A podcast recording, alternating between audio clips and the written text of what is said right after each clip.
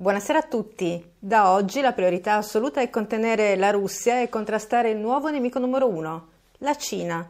Questa è la nuova agenda americana, iniziata con il giuramento di Kamala Harris e Joe Biden dinanzi a 200.000 bandiere da sole in una capitale blindata e off limits a chiunque, se non per la stampa registrata.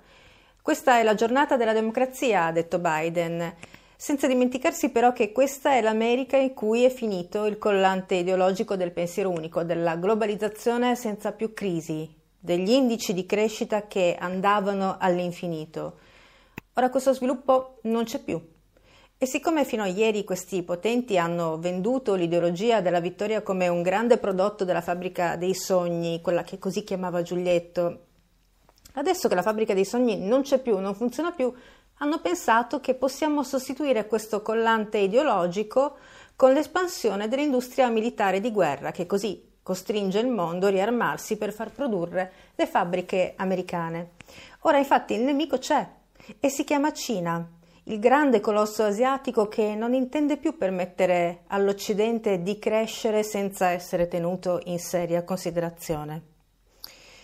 Nel frattempo Donald Trump pare stia pensando a fondare un nuovo partito, ma ciò che più conta, quantomeno a noi, è che non ha graziato né Edward Snowden né Julian Assange, che giace moribondo, in isolamento, nel carcere di massima sicurezza di Belmarsh, nella non più civilissima Gran Bretagna.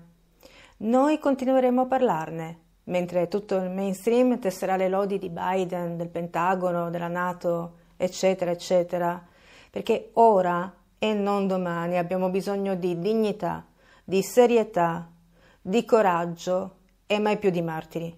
Ne abbiamo già avuti fin troppi. Buona serata e buona visione a tutti.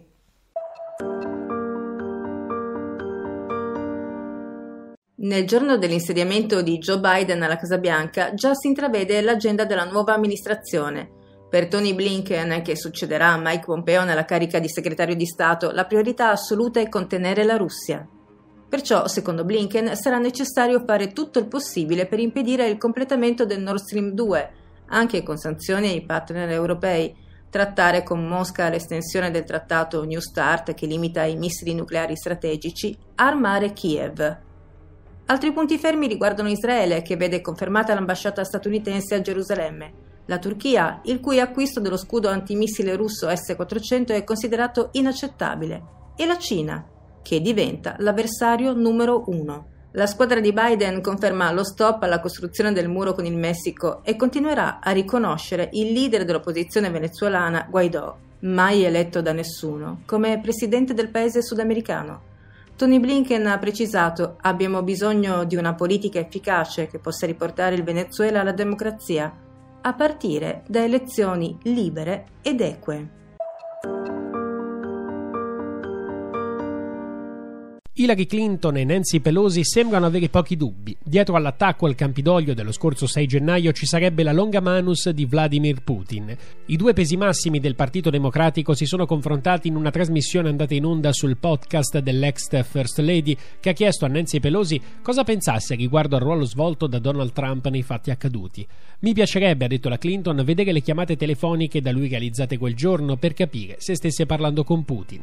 L'ex candidata alla presidenza degli Stati Uniti, che quattro anni fa perse la corsa alla Casa Bianca proprio contro Trump, ha denunciato l'esistenza di un'agenda segreta da parte del tycoon repubblicano e si è chiesta chi in realtà ne stia tirando i fili, suggerendo che gli ordini arrivino direttamente dal Cremlino, un'autentica teoria del complotto condivisa peraltro dalla Pelosi.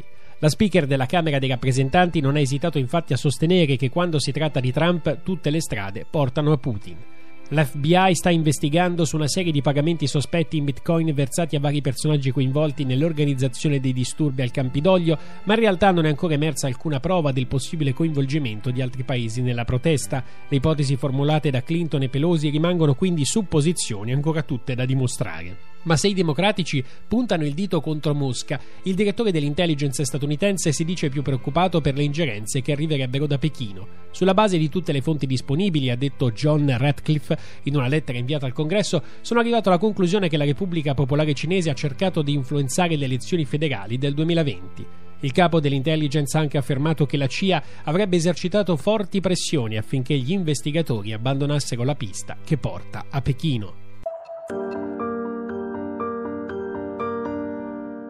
Operai col collare. Questa è l'idea della società svedese Essity, che nella sua sede francese ha pensato di risolvere il problema del distanziamento sociale obbligando i propri dipendenti a indossare un dispositivo capace di emettere un suono di 85 decibel quando ci si avvicina troppo a un'altra persona.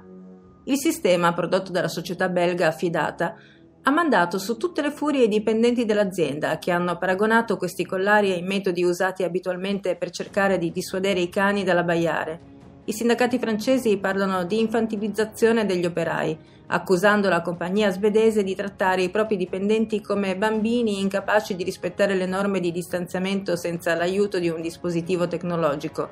È una totale assurdità, ha spiegato la rappresentante sindacale Christine Duguet che ha anche assicurato che questi collari finiranno nei bidoni della spazzatura o rimarranno negli armadi.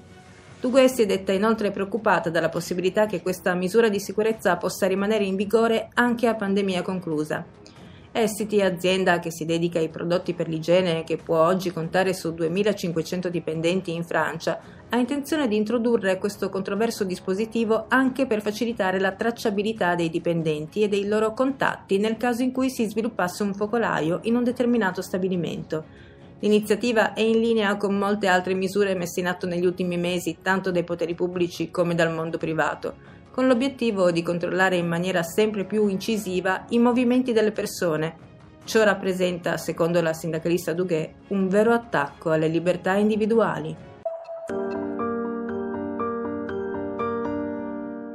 I cittadini di alcuni dei maggiori paesi occidentali non sembrano essere stanchi delle misure restrittive in vigore ormai da mesi, o almeno questo è ciò che si evince dagli ultimi sondaggi di YouGov. Secondo l'istituto demoscopico, la maggior parte della popolazione britannica si dice favorevole alla tracciabilità della popolazione da parte delle forze dell'ordine come metodo per contenere la dichiarata pandemia. In particolare il 45% degli intervistati vede di buon occhio la possibilità di concedere al governo la possibilità di spiare i movimenti della popolazione con i telefoni cellulari contro il 42% che si oppone a misure di questo tipo. Il consenso è ancora più alto in Australia, dove schizza al 62%, e le cose non cambiano molto in Germania. Il 56% dei tedeschi è infatti favorevole al coprifuoco notturno e solo il 13% della popolazione considera che il lockdown dovrebbe finire. Secondo i sondaggi, inoltre, il 40% ritiene opportuno tenere le scuole chiuse, mentre il 60% è d'accordo con l'obbligo di indossare la mascherina FFP2 sui mezzi di trasporto pubblici all'interno dei negozi, una misura a cui sta lavorando proprio proprio in questi giorni il governo di Angela Merkel.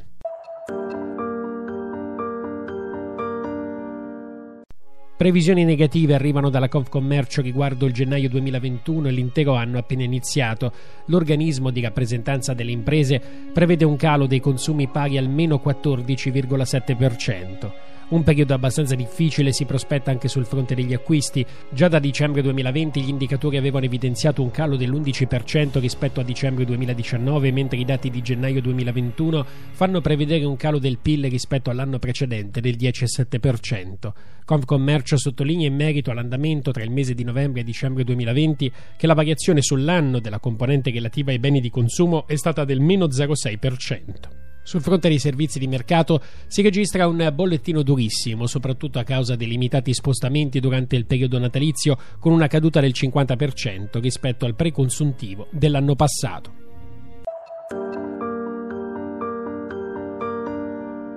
Psicologi, geometri, avvocati, ingegneri, architetti, veterinari in 500.000 hanno chiesto le indennità alle casse di previdenza dei professionisti, 30.000 hanno cessato totalmente l'attività.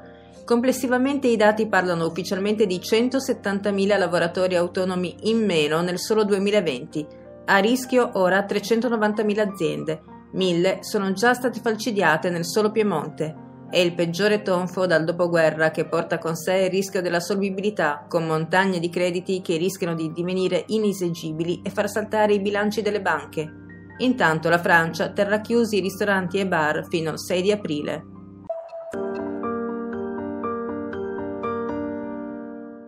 Jack Ma ha fatto la sua prima comparsa pubblica dal 24 di ottobre, ovvero da quando un acceso contraddittorio con il vicepresidente Wang Qishang sull'importanza delle fintech aveva fatto deragliare l'IPO di Ant Group. Il miliardario ha partecipato a un evento online sulla scolarizzazione nelle aree rurali organizzato dalla Jack Ma Foundation e ripreso da Tianmu News, una sussidiaria del giornale ufficiale del governo di Zhejiang, dove ha sede Alibaba. Non è chiaro dove si trovi in questo momento l'imprenditore. L'apparizione è tuttavia bastata a far schizzare le azioni di Alibaba sulla piazza di Hong Kong di oltre il 6%.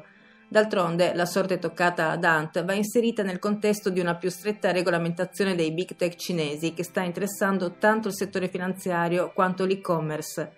L'obiettivo delle autorità non è Jack, ma l'ecosistema digitale che ha contribuito a creare.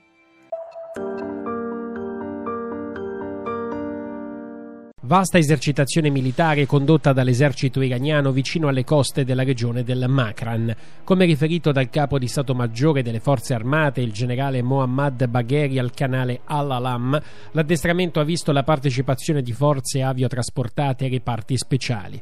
L'obiettivo è testare una reazione rapida di difesa e di attacco con l'alto ufficiale che ha fatto presente di essere stati conseguiti dei risultati importanti che non possono però essere divulgati. L'addestramento fa seguito a quello tenuto dal capo delle guardie rivoluzionarie islamiche durante il quale sono stati lanciati nell'Oceano Indiano missili balistici a lungo raggio. L'utilizzo di tali vettori, non a caso, come affermato dal maggiore generale Hossein Salami, rientra negli obiettivi principali della politica di difesa iraniana. Le manovre militari vanno ad inserirsi in un quadro, quello medio orientale, di crescenti tensioni, in particolare con gli Stati Uniti d'America, i quali tramite portaerei, sottomarini e bombardieri strategici mantengono alta la loro pressione e presenza nella regione. Circa 150 persone tra militari filogovernativi e UTI sono stati uccisi nell'ultima settimana di combattimenti a sud della strategica città portuale di Odeida. Nonostante sia in vigore una tregua delle Nazioni Unite negoziata nel 2018, da anni lo Yemen è impoverito e imbrigliato in un conflitto devastante tra Houthi e forze governative sostenute dalla coalizione occidentale a guida saudita e statunitense, con tanto di bombe che partono anche dall'Italia. Non è chiaro se tra le vittime ci siano anche civili, tuttavia a inizio gennaio cinque donne sono state uccise da una granata che ha distrutto una sala per matrimoni vicino all'aeroporto di Odeida. La guerra dello Yemen conta decine di migliaia di vittime ed ha ridotto 16 milioni di persone sull'orlo della carestia. Dopo che l'amministrazione uscente degli Stati Uniti ha classificato gli Houthi come terroristi, non resta altro che aspettarsi un inasprimento di una guerra per procura che dal 2015 sta martoriando il popolo yemenita. Migliaia di israeliani sono risultati positivi al test dopo aver assunto la prima dose di vaccino. Ad affermarlo è un'inchiesta del quotidiano israeliano Haaretz, secondo cui si tratterebbe di oltre 12.000 casi, il 6,6% dei quasi 200.000 soggetti vaccinati. Di questi, soltanto 69 avevano assunto la seconda dose, spiega il ministro della Salute Yuli Adelstein. Il professor Joram Reiter, tra i massimi esperti israeliani di immunologia molecolare, spiega che la reazione immunitaria dei soggetti vaccinati non è così prevedibile perché varia da soggetto a soggetto e questo riguarda anche i possibili effetti collaterali che, tuttavia, non indicherebbero né l'inefficienza del vaccino né la mancata efficienza del sistema immunitario. I test sierologici effettuati sul personale medico e paramedico dell'ospedale Tel Hashomer dimostrano che nella quasi totalità dei soggetti vaccinati, 100 su 102, il livello di anticorpi è salito dalle 6 alle 20 volte. Tuttavia, il quotidiano Jerusalem Post riporta 13 casi di paralisi facciale. Il ministro della salute israeliano ritiene che il numero potrebbe salire, ma i dati sarebbero comunque incoraggianti. Nonostante la rapidità della campagna di vaccinazione, il governo ha comunque prolungato il lockdown per tutto il mese di gennaio. Nel frattempo, sette direttori di ospedale stanno protestando per i tagli alla sanità in un sit-in di fronte al Ministero della Finanza.